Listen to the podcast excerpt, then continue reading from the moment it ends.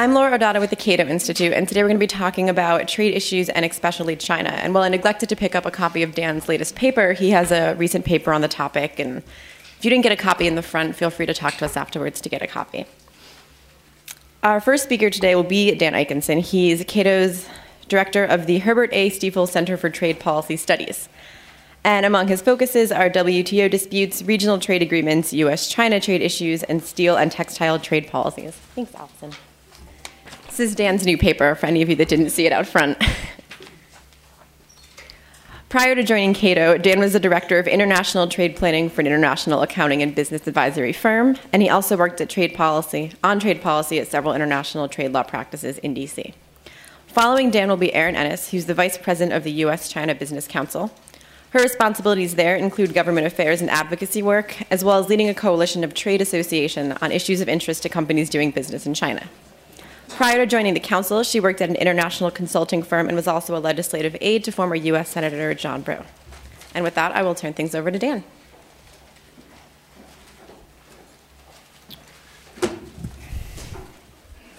Thank you, Laura. And thank you to Erin for joining us uh, today. And, and, thank you to the audience for coming to lend us your ears in, in, ex- in exchange for sandwiches and chips. Uh, some, some call that a bribe, but I, I like to consider it mutually beneficial trade. Speaking of trade, uh, that, that's where I focus most of my work at, at Cato. Uh, our mission at Cato in the Trade Center is to educate policymakers and the public and the business community uh, about the benefits of free trade and the costs of protectionism. Now, one might think that job is getting easier. After all, we, we do live in a globalized economy uh, where more and more U.S. jobs uh, depend on transnational collaboration in, uh, in the form of integrated supply chains, uh, transnational uh, investment patterns. Um, as I like to put it, the factory floor has broken through its walls and now spans oceans and borders. Uh, it's no longer apt, in my opinion, to characterize international trade as a, as a competition between us and them. After all, who are we uh, and who are they?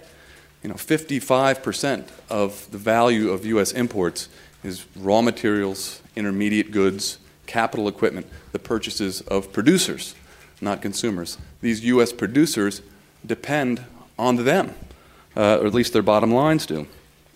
Nearly 6 million Americans work for foreign owned companies in the United States.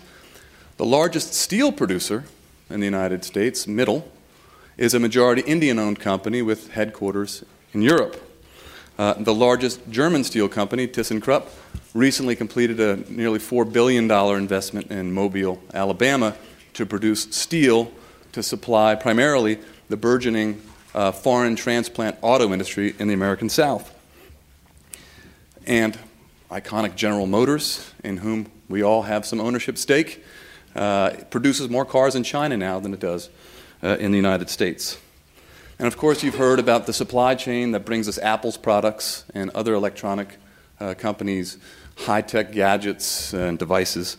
Um, so that really speaks to the internationalization uh, of trade. Uh, on average, according to a study by the U.S. International Trade Commission, about 50% of the value of imports from China is actually Chinese value.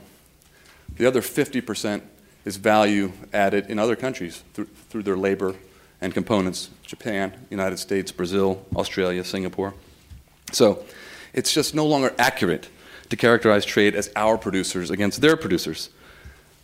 Furthermore, most Americans enjoy uh, the fruits of international trade and globalization every day uh, driving to work uh, in vehicles containing at least some foreign content, uh, using foreign assembled or foreign con- content rich phones to communicate, to shop, to navigate, to learn, to conduct business from the golf course. Americans have extra disposable income because retailers like Walmart, uh, Best Buy, and Home Depot are able to pass on cost savings made possible by their own access uh, to thousands of global suppliers. Many Americans earn bigger paychecks on account of their company's growing sales to customers abroad. And many enjoy salaries and benefits provided by an employer who happens to be a foreign owned company. Yet it has not really gotten easier. The job of uh, impressing upon people the benefits of trade has not gotten easier. Many Americans remain skeptical about trade. Most don't believe they've benefited from freer trade or that freer trade has been good for the U.S. economy. Too many Americans are of the view that exports are our team's points, imports are the other team's points, the trade account is the scoreboard. We have a deficit, which means we're losing at trade, and we're losing at trade because our trade partners cheat. They cheat with impunity. And the biggest culprit, of course, is China. Uh, in this presidential election year, China bashing is polling well. It's certainly polling better than Congress's popularity.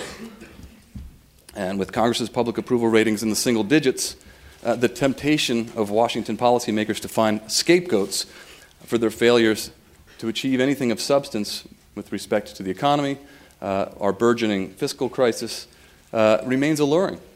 Scapegoating is alluring. Americans are told that uh, U.S. China relations are worsening, and they're worsening because of an increase in protectionist, treaty violating, or otherwise illiberal Chinese policies that have destroyed U.S. manufacturing and the jobs that go with it. Never mind the fact that U.S. manufacturing is thriving by uh, the most important metrics. The term trade war, which I've uh, been reluctant to use over the years because of its sort of self perpetuating nature, is no longer taboo. The media have portrayed the United States as a victim uh, of myriad Chinese swindles, including currency manipulation, dumping, subsidization, intellectual property theft, forced technology transfer, industrial espionage, and other ad hoc impediments to U.S. investment and exports. Clearly, some of this is true.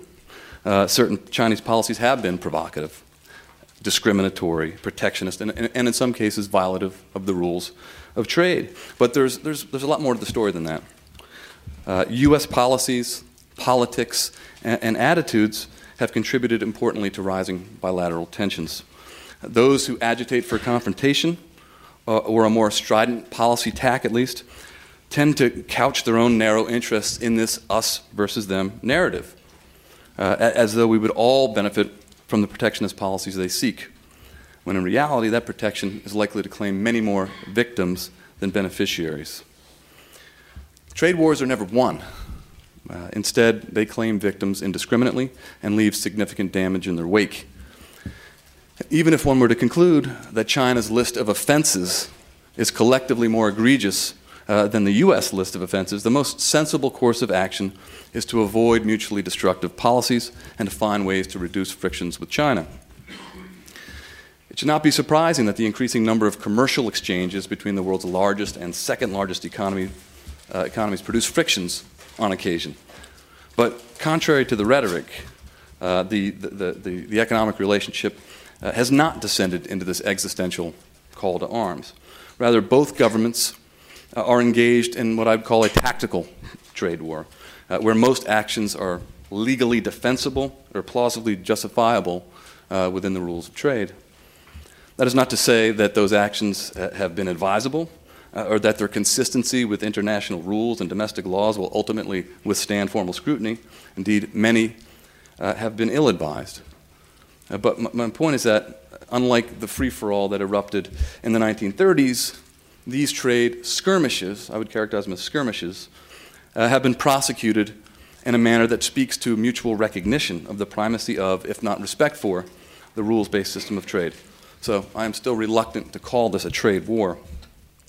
Nevertheless, that doesn't mean there's no cause for concern. Protectionist actions, whether part of a series of, series of events dubbed a trade war, or whether within the rules or not, uh, aggrandize government, they reduce our freedoms, they increase the cost of living, they increase production costs for businesses, they reduce uh, employment, retard and prevent uh, more efficient resource allocations, and they produce economic losses in both countries and often beyond.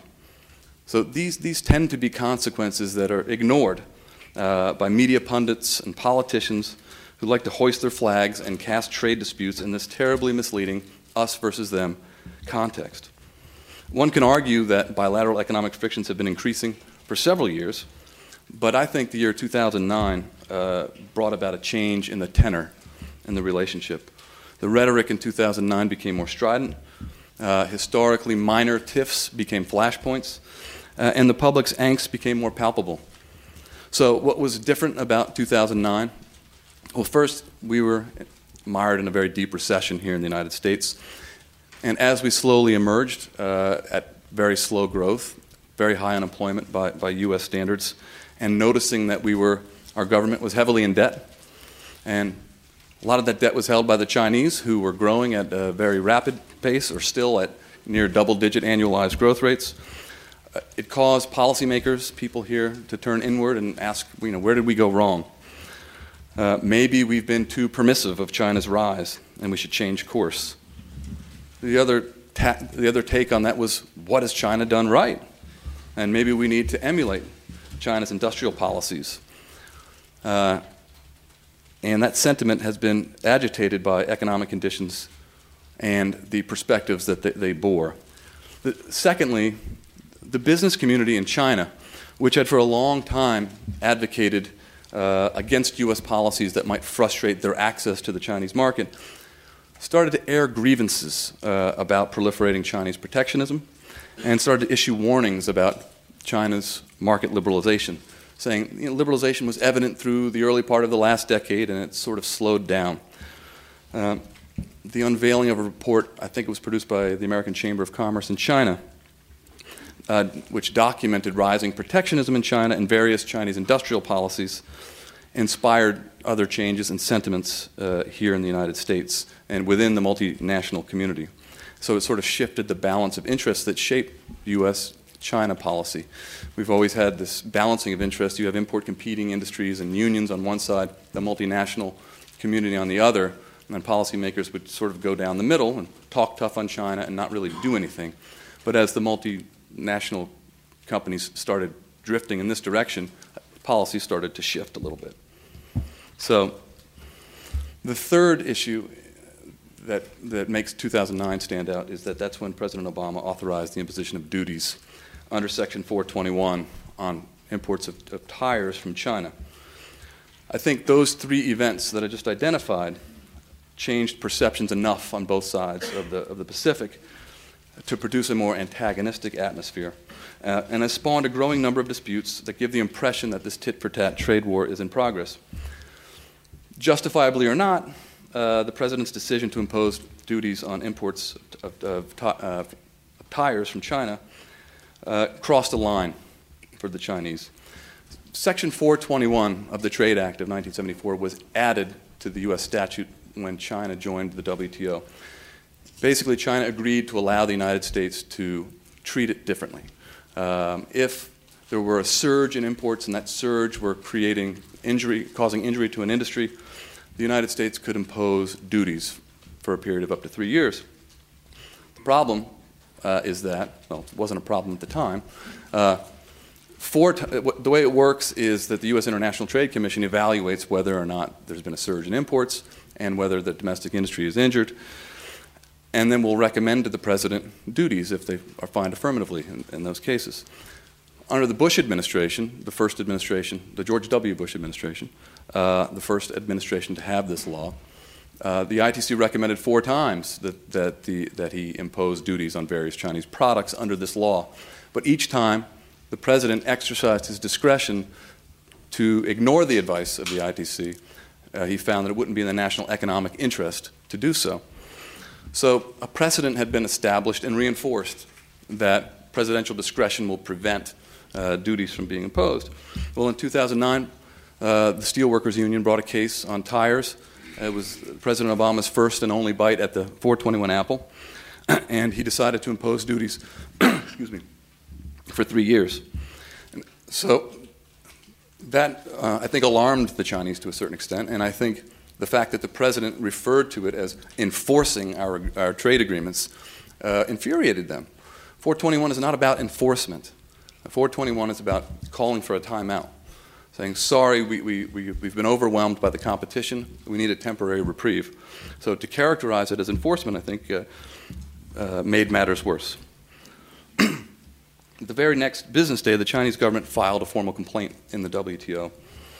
Uh, alleging that the evidentiary thresholds uh, in the U.S. law were inconsistent with U.S. obligations under China's WTO accession protocol, and that the law as such violated China's rights as a WTO member. Ultimately, the WTO found in favor of the United States or rejected China's claims, basically. So, was imposition of the tire uh, tariffs, did it, did it violate U.S. law? No. Uh, did it violate U.S. WTO obligations? No. Uh, was it protectionist? Yes. Was it provocative? Yes.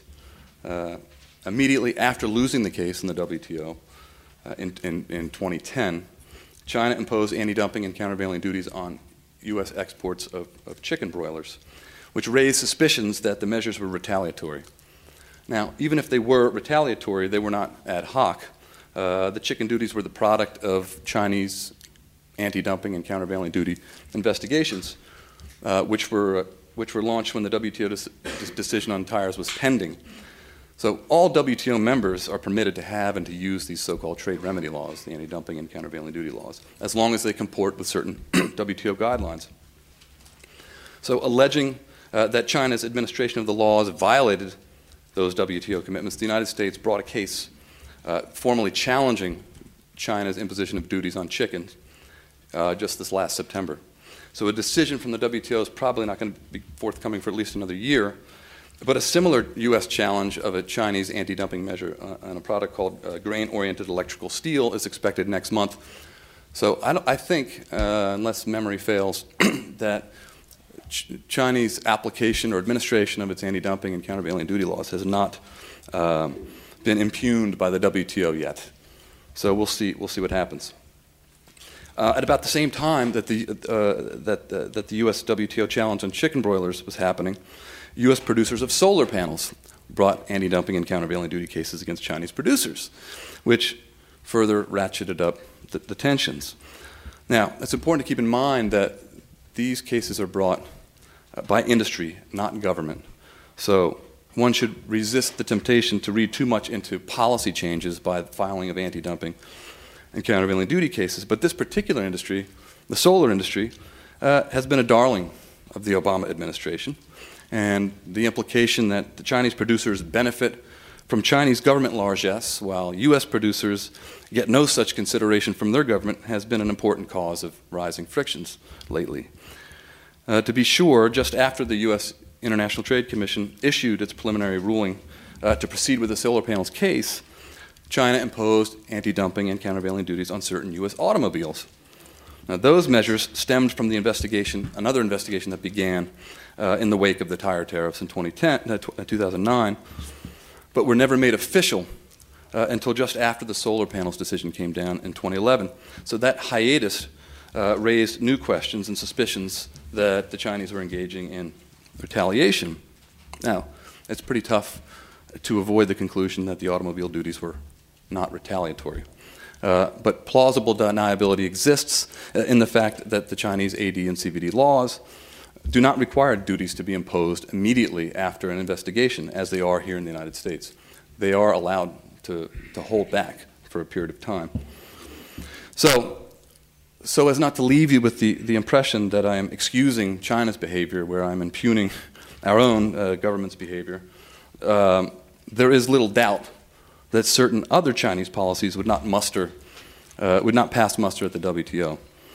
China's so-called indigenous innovation policies, forced technology transfer requirements, and rare, uh, uh rare, rare, earth mineral export restrictions, uh, as examples, are all legitimate concerns that might warrant WTO challenges by the United States and, and other members. In fact, the U.S.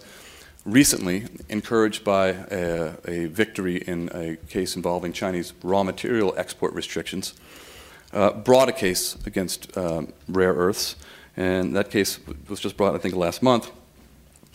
So I applaud and support that effort, uh, resolving disputes through the WTO as opposed to taking unilateral action, which is often considered uh, in these, this building uh, makes, is the proper way to address trade frictions. Uh, it's a sign of a maturing relationship. Uh, so far, the United States has brought 13 cases against China in the WTO, uh, and China has brought six against the United States. Now, I draw distinctions between enforcement uh, efforts geared toward opening closed markets and protectionist measures designed to close opened markets. Uh, but media tend to conflate them and in the process, they obscure important aspects of the U.S. China economic relationship. U.S. WTO challenges of protectionist Chinese policies are not equivalent, economically or morally, uh, to U.S. anti dumping measures imposed on Chinese imports. The first is about opening markets, and I'm in favor of that. The second is about closing markets, and I'm opposed to that. The first is about enforcement. The second is about resorting to exceptions uh, to the rules of a liberal, non discriminatory trade regime. On par, China's list of protectionist policies may uh, be longer and more egregious uh, than the U.S. list, but, but U.S. policies and attitudes are very much fueling the increasing tensions. For example, uh, President Obama's creation of this new interagency trade enforcement center may win him more points uh, with unions and import competing industries, but it adds a lot of fuel to the fire. Uh, that new unit is already in the process of being captured by interests that would love to see U.S. China trade ground to a halt. There's pressure coming from Congress uh, on that unit to self initiate uh, anti dumping and countervailing duty cases against Chinese auto parts producers.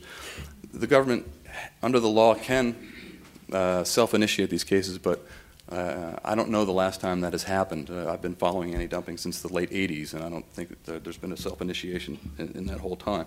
So, that would, to me, would be a substantial ratcheting up of the problem. Um, Likewise, the ongoing Trans Pacific Partnership negotiations uh, have been pitched by the administration uh, as a tool to check China's rise. Um, it's part of the pivot toward Asia. The, the, TPP was first embraced by the State Department, well before the U.S. Trade Representative's Office got interested in it. So there is a foreign policy security dimension to it that I think um, the rhetoric of which um, creates adds to the adds to the tensions. What about the hypocrisy of, of w, the WTO case on Chinese subsidies to the solar industry? uh, hasn't this administration done the same with solar, with windmill, with lithium ion batteries, with automobiles, with auto parts, with banks? Likewise, the president frequently cites China in the context of being our chief rival in a zero sum game. Uh, we have to win the future. We have to get there before the Chinese.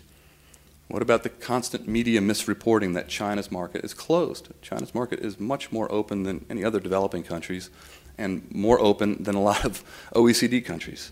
Um, so that it's, it's, it's, a, it's a mischaracterization which is extremely misleading. What about the emerging U.S. cybersecurity agenda, which holds as a chief presumption Chinese malintent?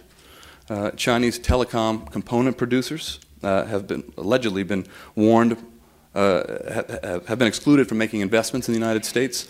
U.S. telecom carriers have been advised not to purchase parts from Chinese component producers lest they jeopardize their access to the U.S. procurement market. If that's true, this has huge implications for the relationship and for trade in general. Finally, what about our incongruous, punitive U.S. trade remedies policy toward China?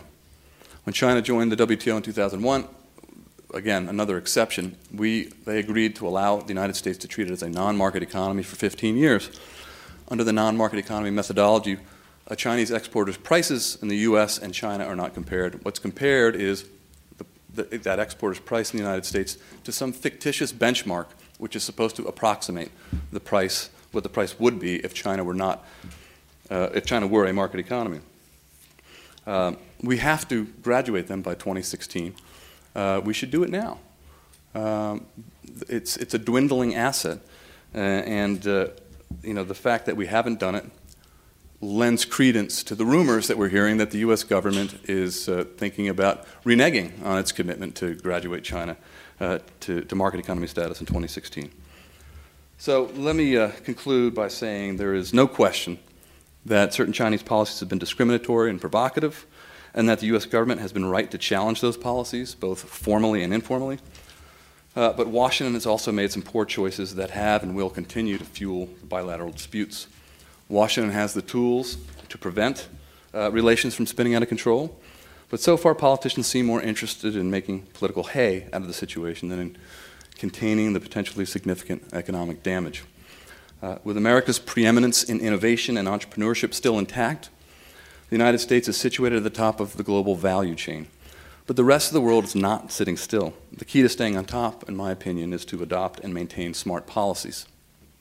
We're falling behind in that regard.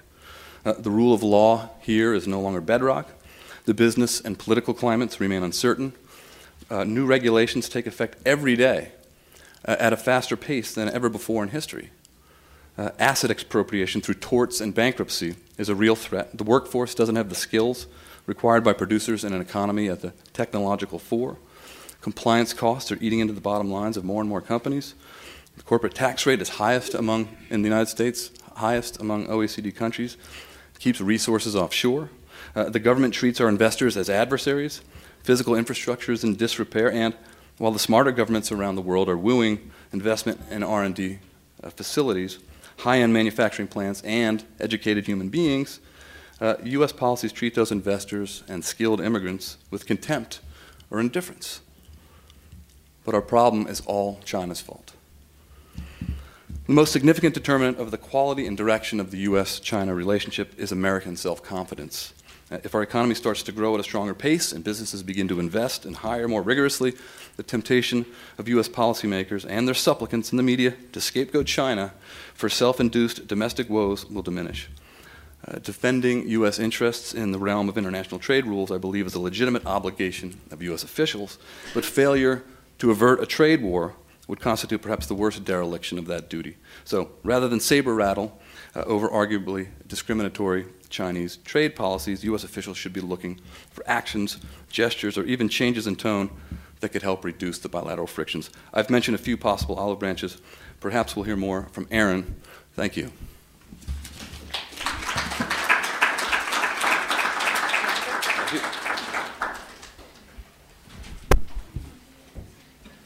And with that teaser, um, I'm Erin Ennis. I'm Vice President of the U.S. China Business Council. Um, you may not all know who the U.S. China Business Council is, so let me give you just a really brief overview of who we are so you understand the perspective that we bring to this discussion.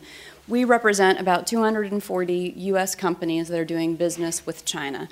Um, it's about half manufacturing, half services. Um, we've got companies that are making product in China and shipping it to the United States, companies that make product in the United States and ship it to China. And, but the majority of our companies actually are making and selling products within China for China's market. Um, that's particularly true of the services industry where you make and sell it where the product is delivered. But from that perspective, our companies have actually been doing business in China, the majority of them, for over 20 years. So the perspective that we bring is a long one. This is not a short term market for our companies. It is a place where companies feel the growth is going to happen.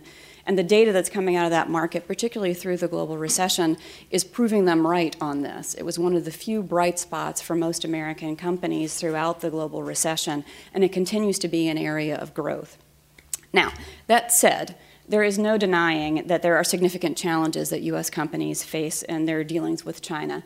Uh, you could talk to any company who's doing business there, and they will tell you probably a list of issues that they have. And it ranges from intellectual property rights problems to market access restrictions to restrictions on um, how standards are set or they can get a license for their product, all the way down to when and how a company can invest in China's market. But to keep that in perspective, keep in mind that China is a $200 billion, that's with a B, billion dollar market for US companies. And that means that it's important to companies not only because of the state of the global market and the potential growth opportunities there, but also because the globalization operations of these companies are supporting jobs here at home.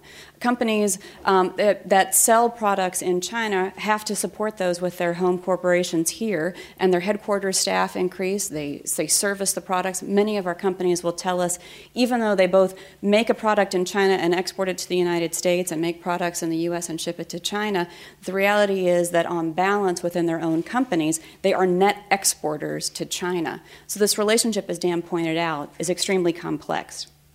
But I think we should also, as Dan pointed out, keep in mind that there is progress being made on some of these challenges in the market. Um, it is slow and incremental, um, particularly when you're watching things from Capitol Hill. I think it is probably frustratingly slow, a lot like watching grass grow sometimes. Um, but what it requires if you're going to make progress on these issues is to have well coordinated messaging, and that messaging needs to be not just the US government or the US Congress or US companies speaking about issues, but actually across the multilateral agenda. What I'd like to do is give you an example of one issue where we've seen this kind of incremental progress and how it happened, to give you that example of how you can see other issues being resolved as well. So, the example I want to use is one that Dan already mentioned indigenous innovation. It is a mouthful. I think it's um, probably one of the worst translations of Chinese to English that, I, that I've heard, and I have to say it a lot. Uh, but um, for those of you who have not been following Chinese innovation policy, um, back in 2006, China came up with a very large national policy saying how it wanted its economy to innovate. Um, like any country, uh, China wanted to move away from being just the manufacturer and assembler from the world, and they want their economy to become a dynamic, modern one. And so the policy set out in 2006 set out some very basic guidelines. In 2009, the central government began a policy to implement that at the national level. It had been happening at the provincial level, and we'd begun to see some discriminatory policies in some of the provinces and local governments in terms of how they treated domestic um, companies versus foreign companies on innovation issues. But in 2009, China issued what was referred to as a, a catalog of indigenous innovation products and what, what, the standards would be. The standards that were included in this policy um, included two main concerns. The first one was that it required a product to be originally registered with their patent in China.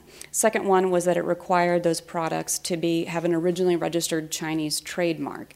And the benefit that you got from all of these policies was that you had preferential access to China's government procurement market.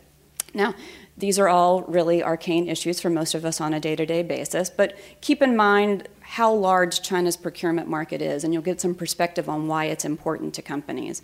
Um, if you think beyond the fact that China eh, obviously is a centrally run government, but think down to the fact that not only are the ministries at the central government level buying products, but provincial governments buy products. Provincial governments run hospitals, they run schools. Um, each one of those need computers. They need copiers. They need software to run on the computers. They need pencils to, for people to be able to write, or pens. You name it.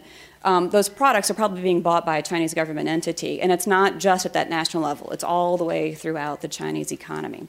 So the requirements that China put in place on its face perhaps might have promoted some sort of innovation, but if you dug down a little bit deeper, it was clear that these policies were frankly just keeping foreign companies out of the market. Now, how do you know that based on these two policies? So, the two main requirements originally registered Chinese patent and an originally registered Chinese trademark. For an originally registered Chinese patent, there are probably some foreign companies that have registered patents in China. Companies register their patents all over the world. Innovation is done globally throughout all kinds of centers, and so there might be some products that would have made that mark.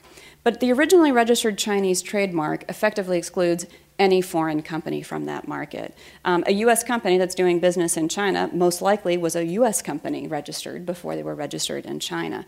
And so the combination of these policies, the patent and the trademark requirements, plus this benefit that had access to a significant market, raised significant alarm bells, not just for US industry, but for European companies, for Indian companies, Korean, Japanese companies.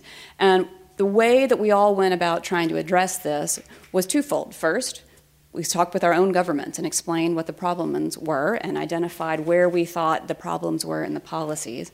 And then we started talking to our colleagues around the world. When you have that unified message, when you can point out that a policy, frankly, is not just discriminatory, but frankly, not in line with global best practices for innovation, and that it is a universally held view, then you have a better chance of being able to point out to China on its own and to those within China's government that policy changes are needed. I'm going to come back to that point of how you get that, um, that change in China um, in a minute, but let me continue the story of indigenous innovation. So, over the course of 2010 and 2011, US industry, the US government, and in conjunction with our counterparts in the European Union, Canada, Japan, Korea, and elsewhere, push back on these policies.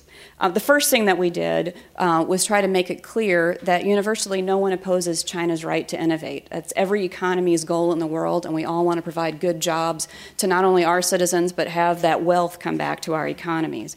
But the key was that the approach that China was making, taking was one that is not one that promotes innovation. Think about what that policy benefit is. China's innovation policies said that if you got on a list, so your product was deemed to be innovative, then you got a government procurement preference. So, how frequently was the list updated?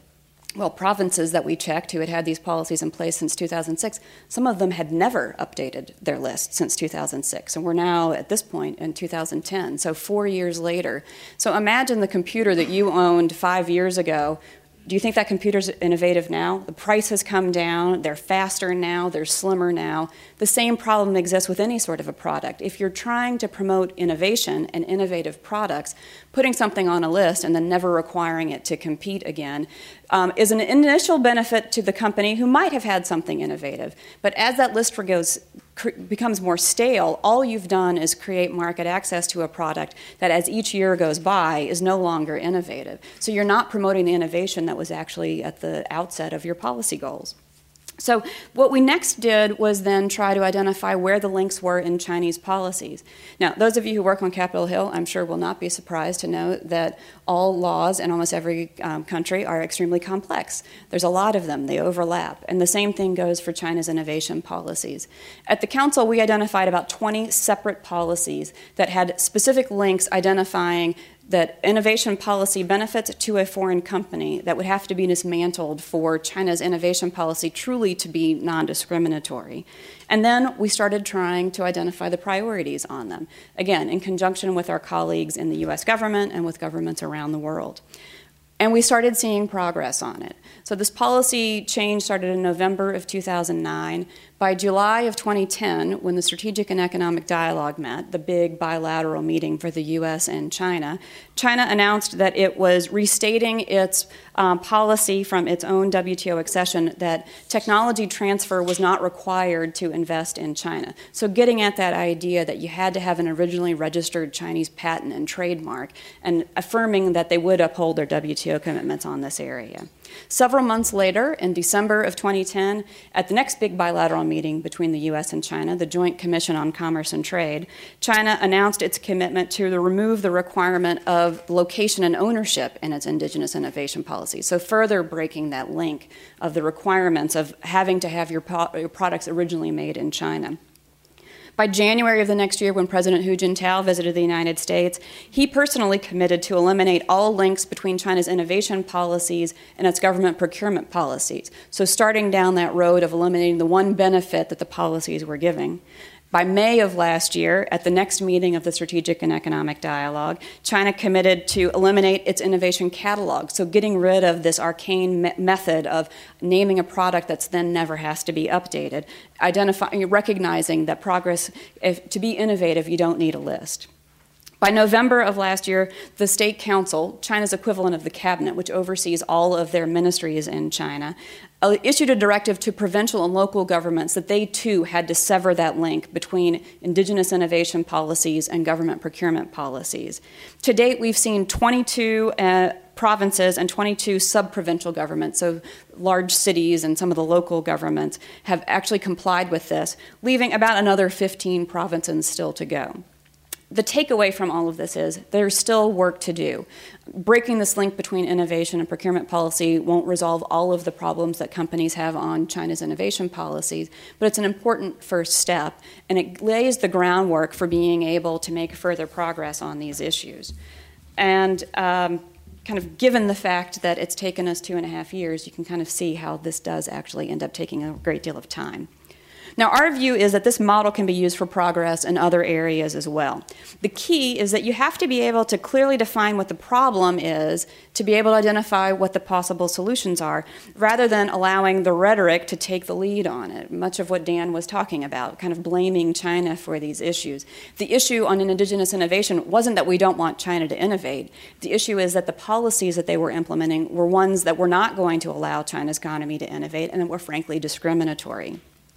Some of the examples of areas where we think that some incremental progress can continue to be made in 2012 and that would show meaningful progress to companies in terms of their market access in China's, uh, in China's economy are uh, China's domestic content rules. So back to procurement. Again, keeping in mind this is a massive market for companies. But in 2010, China um, issued a draft law that um, appears to provide equal treatment to goods and services produced in China by domestic and foreign entities, regardless of what their ownership is. These measures have to be modified. There are some additional carve outs that we think are necessary to reflect how markets work for things like information technology products where it's very difficult to identify where something is made or created. But with those changes, those, that policy could actually show some meaningful difference for U.S. companies trying to sell in China's market. And it actually is included in China's Ministry of Finance, which oversees the procurement policies of China, in their 2012 work plan. So China has already teed it up as an issue that they want to make some progress on. The opportunity is ripe for us to take advantage of it. The second issue where we think that some progress could be made this year is on intellectual property rights protection. Um, the U.S. has taken China to the WTO twice on various aspects of its intellectual property protection regime, and the China, one of the cases that we won was a bit of a wash. Um, the, the, the WTO um, argued that the U.S. was right on some aspects, but but needed further evidence of the other, and that the one area that seemed to be somewhat gray in that determination was whether China's policies created a criminal deterrent. Now, we can parse words all we want here on this, but it's very clear that there's no criminal deterrent in China's market. It's among the reasons why, particularly for DVDs and CDs, which can be rapidly produced in mass quantities and brought to market, that the piracy rate is so high in that market. But if China were to induce a criminal penalty, so that if you were producing CDs of a scale where it's very clear that you're going to be selling them, 100 or more, let's say, since as many, many, of us have a lot of friends, but at the same time, you're probably not burning 100 CDs for them. That level could make meaningful progress for the audiovisual industries and the music industries where that deterrent is not happening right now. And that's the kind of issue that is very tangible and that enforcement could work. Now, China made some progress in 2011 on intellectual property rights. They are famous for having um, short term enforcement campaigns that really have seen some results during the short periods that they're being implemented. Last year, we advocated that China make these campaigns permanent. And near the end of last year, they did just that. China's State Council announced uh, a working group that would work so- solely on intellectual property rights uh, protection and that cut across all of its ministries. So, bringing to power that cabinet level administrative agency across the board. And that leading group is the one that has the opportunity to make these kinds of changes and force the enforcement. So, in 2012, another good area where we might be able to potentially see some incremental progress, but one that would be meaningful for companies. The last one is one that, um, given that we're on Capitol Hill, I will trust I have enough trade wonks to love this issue to transparency. Um, the, the issue of transparency is one that is really, I think, kind of rote for us here in the United States. It is a given that we know that laws and regulations are going to be issued for public comment for at least 30 days before they're implemented. And that kind of um, regularity in the market gives companies the ability to be able to anticipate where changes are coming in the market for them so that their business model can be adjusted as necessary, but also to comment on areas where the policies may not meet what the objectives were. China's policy technically requires laws and regulations to be issued for public comment. But based on our research, what we found is that about 60% of drafts have been issued by state council ministries, so the main level folks, but less than half of them were issued for 30 days. That means that companies might know, they have a little over 50% chance of knowing that a regulation is coming out, but they only have a very short period of time to respond to them. Some of the laws that we've submitted comments on have been released on a Saturday, and two weeks later on a Saturday is when it's due. Clearly, that's not really sufficient time for large companies to fully understand what the impact of a policy change might be. But given that the state council does have the authority on this issue, this is another area where if the U.S. were to fully engage China and seek progress on things like mandating that ministries issue these laws and regulations for 30 days before they are implemented could mean a significant difference for U.S. companies. Some of the issues that are a little less specific, but that I think are still vital for discussion between the U.S. and China in 2012, particularly uh, are for foreign investment, are in the investment barriers. Uh, Dan alluded to this, but especially in the services sector, China continues to require many companies to be in joint ventures, meaning that you have to have a Chinese partner to be able to access the market. But the U.S. government statistics um, suggest that actually in the services um, area, that only 8% of sales from U.S. companies manufacturing overseas are coming back. So this is to the United States market. So we're not even really talking about issues of allowing companies to invest more in China having an impact here at home. These are actually companies that are trying to access China's market more effectively. China issued last year um, its updated catalog that tells you where foreign companies can invest. But the, the, final issue that came out made very few changes to where foreign companies can invest, despite the fact that China has had some very prominent commitments that they want to open up their services sector in particular. There are nearly 100 investment restrictions in key sectors in China's market. And these are areas that, while it's a little broader and a little less easy to be specific on, it's important that we continue to try to press China to open their market more fully because that's what's going to allow their economy to continue to grow in the future. It also has direct links to some of the issues that I think um, many of us hear a lot about but may not have the full context on, like technology transfer. If your company is required to be in a 50 50 joint venture, so you can only own 50% of the company, but a Chinese company owns half of it, that has significant implications if you're required to have technology in, registered in China for that company. Now, if you could have a wholly foreign owned company, you could own 100% of the company's operations in China, that would be a very different matter because you'd be transferring it to an arm of your own company. So, seeking reductions in these um, investment caps for industries could make significant difference on other areas where our companies are seeing challenges in China's market. Um, before I close, I wanted to touch on two other things. Um, one is I think we should keep in perspective that um, this is not just a one way conversation when the United States and China get together. In a couple of weeks, they will meet for the 2012 meeting of the Strategic and Economic Dialogue, and China will have its own list of concerns about what's going on in the U.S. market. Some of them are ones where I think um, there is no argument that the U.S. economy continues to be the most, or among the most, I should say, economies in the world to foreign investment. But China's companies do have some legitimate concerns, and ones that I think um, they we have have an obligation to make sure that our economy continues to act in the ways that we talk about it.